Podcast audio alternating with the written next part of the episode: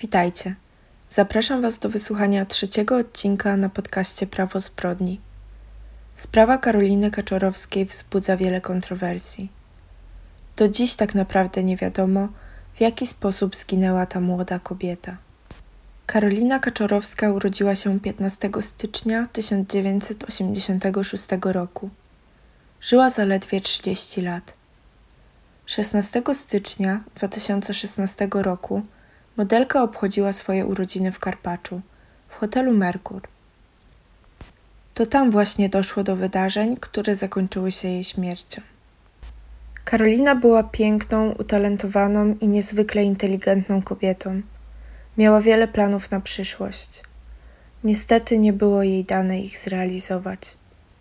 Czy coś skłoniło ją do tego, że sama postanowiła odebrać sobie życie? Czy może to jednak osoby trzecie miały w tym udział? Te pytania pozostają bez odpowiedzi. Karolina pracowała na co dzień we Wrocławiu. Często jednak wyjeżdżała z Polski, a jej kariera rozwijała się w Londynie. Mama Karoliny wyznała reporterom faktu, że jej córka pracowała przy znanych kampaniach reklamowych. Współpracowała m.in. z Naomi Campbell. Z tego względu też nie miała żadnych problemów finansowych. Posiadała nawet dwa mieszkania, jedno we Wrocławiu, a drugie w Londynie. Wiele również podróżowała po świecie i znała pięć języków. Podobno Karolina spotykała się z kimś w City. Na jej pogrzebie pojawił się znajomy z Londynu, który przedstawił się matce jako narzeczony. Agencja detektywistyczna Lampard ustaliła, że po śmierci dziewczyny zaczęła do niego jeździć jej przyjaciółka, Magdalena. Kim był ten mężczyzna? Tego niestety nie ustalono. Karolina miała bardzo dobry kontakt z rodzicami i cała ich rodzina wiodła szczęśliwe życie. Nie mieli żadnych większych problemów. Ich spokój został zaburzony, gdy w życiu modelki pojawili się nowi znajomi. Wprowadzili się do mieszkania obok Karoliny – jak twierdzi jej mama, mieli na nią bardzo zły wpływ. Mama Karoliny obarczała ich winą za to, że przez nich córka odcięła się całkowicie od rodziny i dotychczasowych przyjaciół.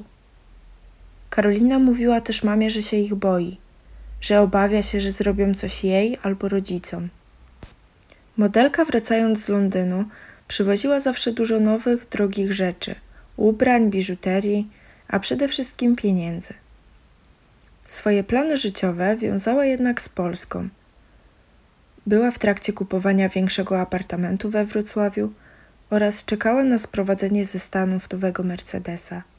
Miał on być sporządzony specjalnie dla niej, na specjalne zamówienie z kierownicą po lewej stronie. Karolina opowiadała rodzicom, że nie może skończyć z tym, co robi, bo to wiąże się ze zbyt dużymi konsekwencjami nie tylko dla niej, ale i dla całej rodziny. I gdyby chciała, to musiała całkiem by zniknąć i zmienić miejsce zamieszkania, tożsamość.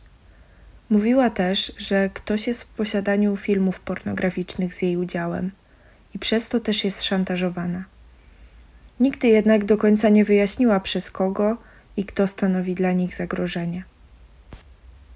To właśnie z tymi samymi znajomymi którzy mieli mieć bardzo zły wpływ na Karolinę, modelka świętowała w Karpaczu swoje 30 urodziny. Po jakimś czasie dołączył do nich Kamil. Uważany on był za chłopaka modelki, jednak co ciekawe, podobno w tym samym czasie był w związku z inną dziewczyną. Pobyt wszystkich opłaciła sama Karolina. Ich urlop niestety skończył się dla niej tragicznie. Kilka dni przed wyjazdem w góry Karolina zerwała z Kamilem. Nie chciała mieć z nim żadnego kontaktu, nie odbierała od niego telefonów ani nie odpisywała na SMSy. Opowiadała również znajomej, że mężczyzna ją bije. Zostało to także potwierdzone w późniejszym czasie przez mamę modelki, gdyż znalazła na komputerze zdjęcia, na których u Karoliny były widoczne ślady pobicia. Kamil jednak niespodziewanie przyjechał do Karpacza z wielkim bukietem róż i Kamila podobno bardzo ucieszyła się na jego widok. Wyjazd zapowiadał się wspaniale i nic nie świadczyło o tym, że stanie się coś tak strasznego. Hotelowy monitoring zarejestrował, jak dziewczyna spędza miło czas z koleżankami. Z jedną z nich wybrała się nawet do spa i wyglądało na to, że jest bardzo szczęśliwa. Znajomi zostawili parę samą pod koniec weekendu. Wyjechali w niedzielę około godziny 17. Zatem spędzili w hotelu cztery dni. Nie wiadomo z jakiego powodu wyjechali wcześniej. Po godzinie 22 Karolina i Kamil zamówili jeszcze razem jedzenie z hotelowej restauracji. Kelnerzy zeznali, że Karolina była uśmiechnięta, zadowolona i nic nie wskazywało na to, że jest w złym stanie. Wraz z młodą kobietą i jej znajomymi w Karpaczu był też ukochany pies Karoliny. To właśnie jego kilkugodzinne szczekanie skłoniło pokojówkę, żeby 18 stycznia 2016 roku wejść do pokoju hotelowego 205. To, co ujrzała pokojówka, przeraziło ją. W łazience wisiało ciało dziewczyny. Karolina powiesiła się, bądź też została powieszona, na kablu od prostownicy, połączonym ze słuchawką od prysznica. W całym pokoju panował bałagan. W umywalce znajdowały się zniszczone telefony, a jedzenie stało na meblach nietknięte. Po przyjeździe policji stwierdzono, że Karolina nie żyje już od kilku godzin. Funkcjonariusze policji z Jeleniej Góry zabezpieczyli miejsce zdarzenia i przekazali sprawę prokuraturze. Zanim śledztwo w sprawie zostało umorzone, zebrano krótkie zeznania od osób przebywających z Karoliną w Karpaczu. Prokuratura nie zagłębiała się w szczegóły z jej życia. W telefonie Karoliny znajdował się filmik, na którym kłóciła się z jakimś mężczyzną. Był to Rafał, którego oskarżała, że miał być jej narzeczonym, a został Alfonsem. Modelka mówiła do niego też na nagraniu, że jest przez niego zastraszana i szantażowana.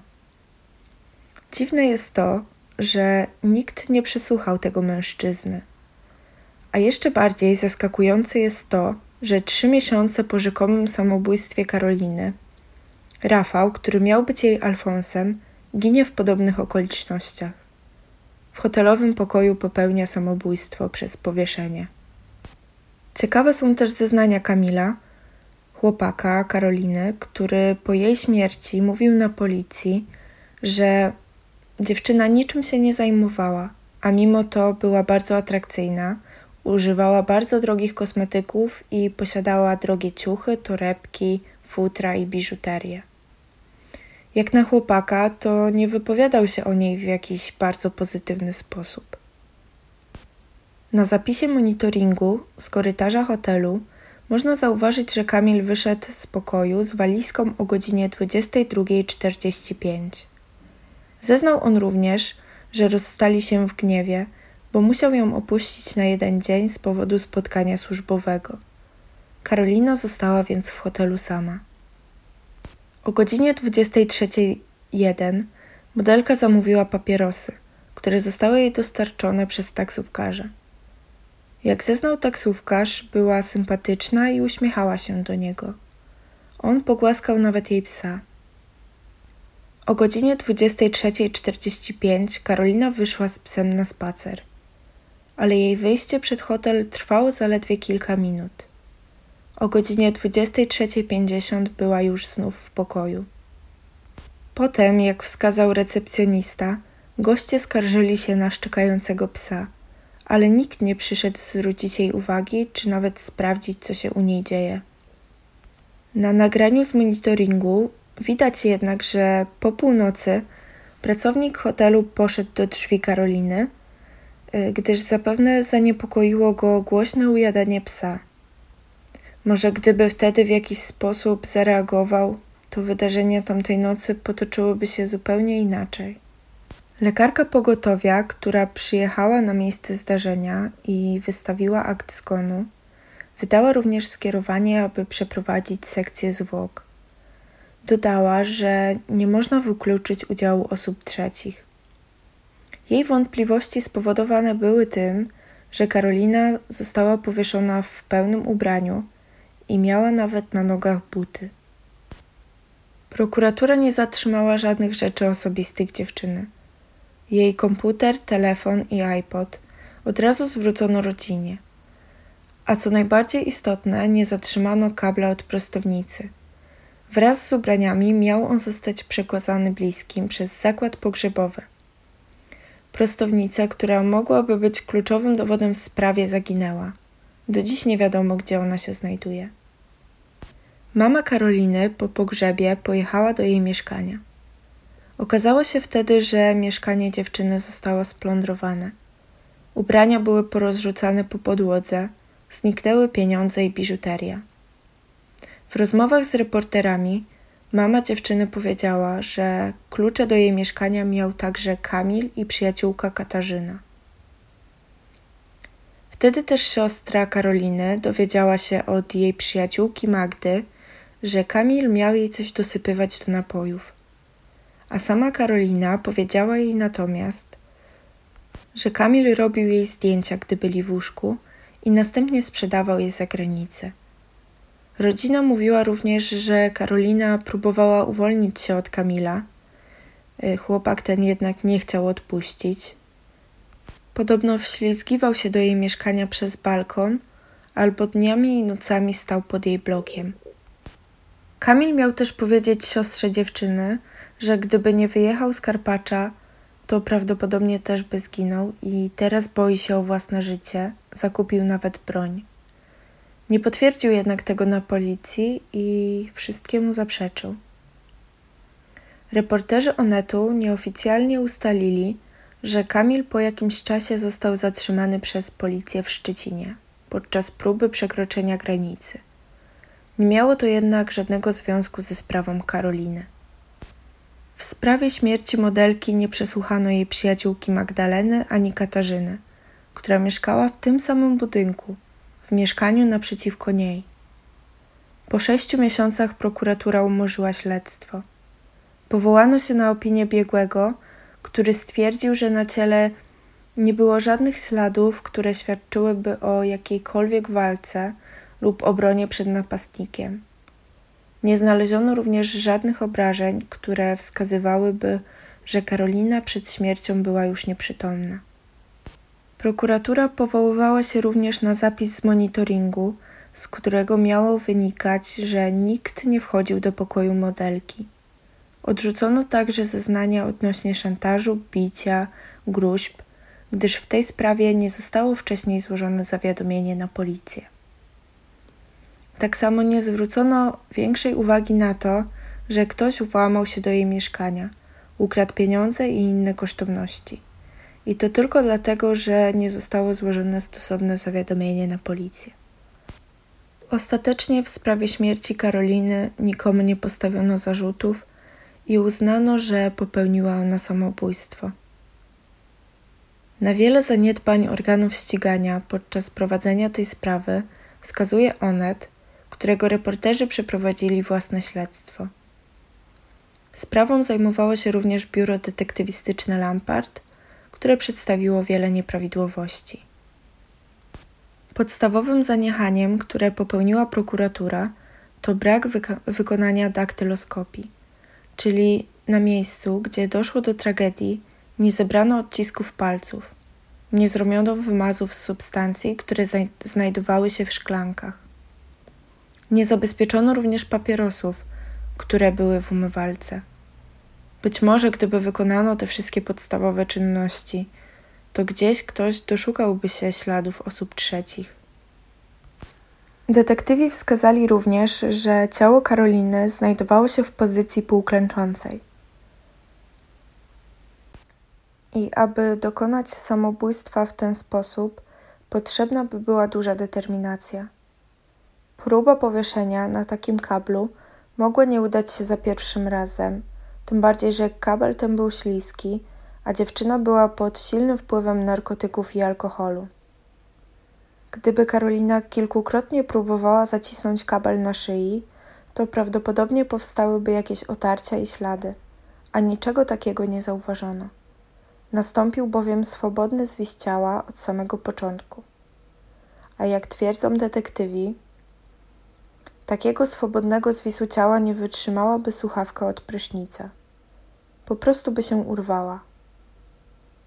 Prokuratura nigdy nie przeprowadziła w tej kwestii eksperymentu. Zdaniem detektywów mogło być tak, że napastnik mógł usiąść na dziewczynie i ją udusić w taki sposób, aby nie pozostawić żadnych śladów, na przykład poprzez poduszkę, i następnie przenieść się do łazienki, a tam upozorować samobójstwo. Kolejną wątpliwość budzi to, że w zlewie znajdowało się kilka telefonów Karoliny, które ktoś wcześniej tam rozbił, a następnie zalał je wodą. Czy tak postąpiłaby osoba, która chciałaby popełnić samobójstwo? W pokoju nie znaleziono też żadnego listu pożegnalnego. Jak już wcześniej wspomniałam, Karolina miała ze sobą w karpaczu psa. Gdy po jej śmierci rodzice zabrali psa do siebie, zauważyli, że został on bardzo mocno pobity, prawdopodobnie skopany. Piesek przez dłuższy czas odczuwał różne dolegliwości. Z jakiego powodu dziewczyna miała w tak bestialski sposób potraktować swojego psa? To przecież niemożliwe, żeby Karolina skrzywdziła swoje ukochane zwierzątko. Analitycy agencji detektywistycznej Lampard ustalili, że monitoring z tej tragicznej nocy jest niepełny. Ktoś mógł ingerować w nagrania. Brakuje kluczowych godzin, w których prawdopodobnie doszło do zgonu Karoliny Kaczorowskiej. Zapis z monitoringu urywa się o północy. Rusza ponownie o 3.30. Dziesięć minut później monitoring zostaje znów wyłączony i rusza ponownie o 7.30. Agencja detektywistyczna Lampard złożyła do prokuratury wniosek o wznowienie postępowania. Zawierał on nowe dowody i wnioski o przesłuchanie świadków, a także o zweryfikowanie billingów, przeprowadzenie eksperymentów procesowych i ponowną weryfikację monitoringu. Złożono również zastrzeżenia do opinii biegłego. Niestety prokuratura uznała, że nie widzi podstaw do wznowienia postępowania.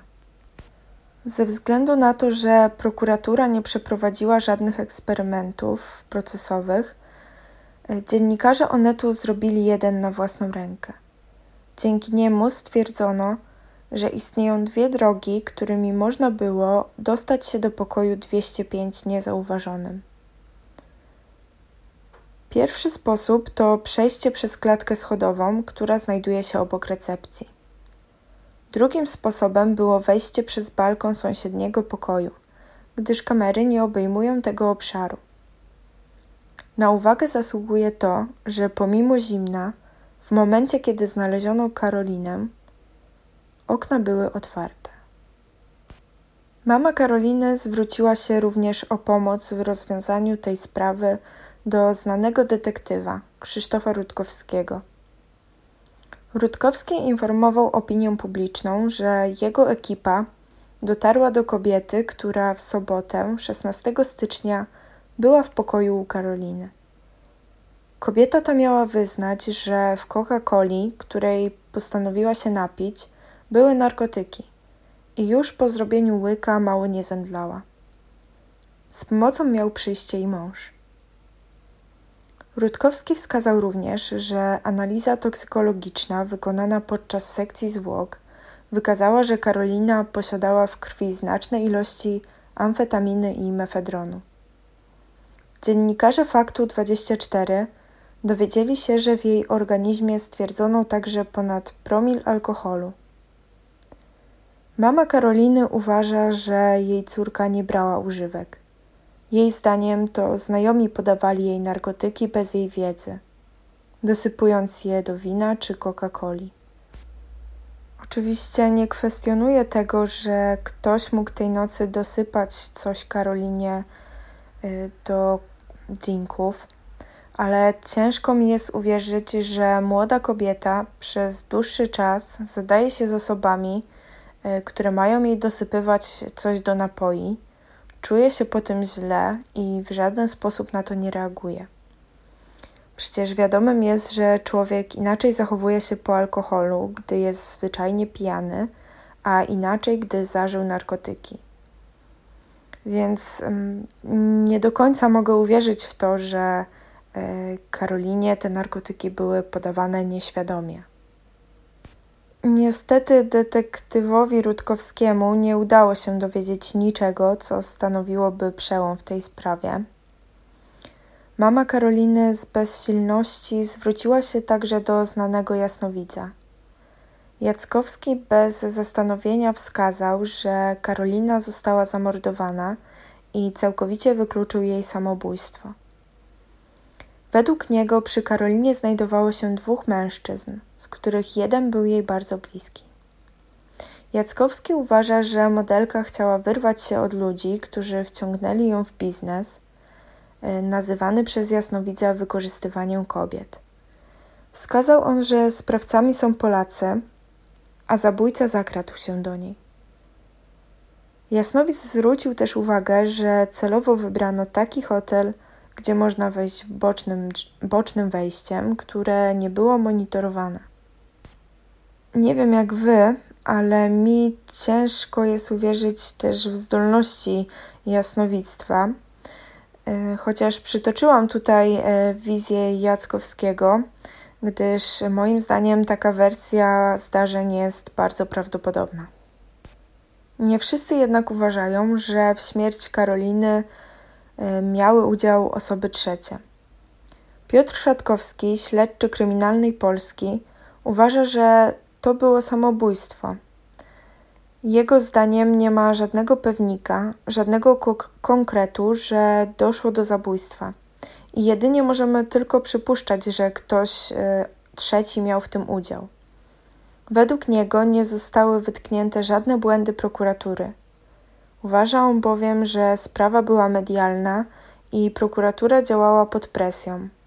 W tej sytuacji na pewno nie pozwolono sobie na jakiekolwiek zaniechania. Twierdzi on również, że rodzina zwyczajnie wypiera, że to było samobójstwo. Ponadto wskazał, że prokuratura nie dopatrzyła się niczego, co łączyłoby sprawę Karoliny Kaczorowskiej i Magdaleny Żuk. I podczas omawiania sprawy śmierci Karoliny nie sposób nie wspomnieć o innej wrocławiance, która również zginęła w tajemniczych okolicznościach, a uznano to za samobójstwo. Każdy z Was pewnie zna sprawę Magdaleny Żuk. Kobieta ta pojechała sama na wczasy do Egiptu. Na miejscu zachowywała się bardzo dziwnie, co zostało wszystko uwiecznione na filmikach, które trafiły do sieci. Na nich ewidentnie widać, że dziewczynie coś dolegało. Nie potrafiła się wypowiedzieć, wyglądała tak, jakby się czegoś bała.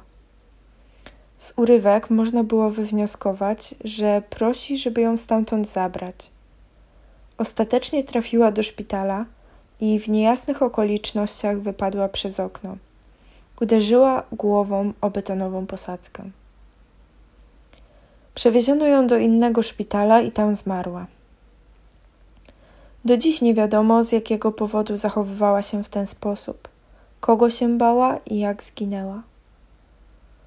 Mama Karoliny zauważyła, że wokół jej córki i Magdaleny Żuk kręcili się ci sami ludzie, o czym poinformowała dziennikarzy. Sprawa ruszyła, e, zaczęto sprawdzać powiązania, ale ostatecznie, gdy nie znaleziono żadnych dowodów na handel kobietami, to wszystko ponownie ucichło. Podobieństwa w tych dwóch sprawach są bardzo zauważalne. Obie dziewczyny były młode, bardzo ładne i mieszkały we Wrocławiu. Obie też zmarły podczas wyjazdów wypoczynkowych e, i ustalono, że popełniły samobójstwo. Bywały również w tym samym klubie. Karolina znała także mężczyznę o imieniu Markus.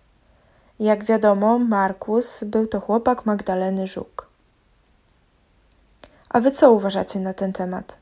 Śmierć Karoliny miała coś wspólnego ze śmiercią Magdaleny? Bardzo ciężko słuchało mi się wypowiedzi mamy Karoliny. Jak każdy rodzic, nie może ona pogodzić się ze śmiercią swojego dziecka, e, tym bardziej w takich niewyjaśnionych okolicznościach. Kobieta cały czas walczy o sprawiedliwość. Uważa, że była to okropna zbrodnia, a morderca do tej pory nie został zidentyfikowany. Mam nadzieję, że jeśli to rzeczywiście nie było samobójstwo, to w końcu prawda wyjdzie na jaw. Rodzice Karoliny zaznają jako takiego spokoju i poczucia sprawiedliwości, a osoby odpowiedzialne za jej śmierć poniosą karę. Dziękuję za uwagę i do usłyszenia.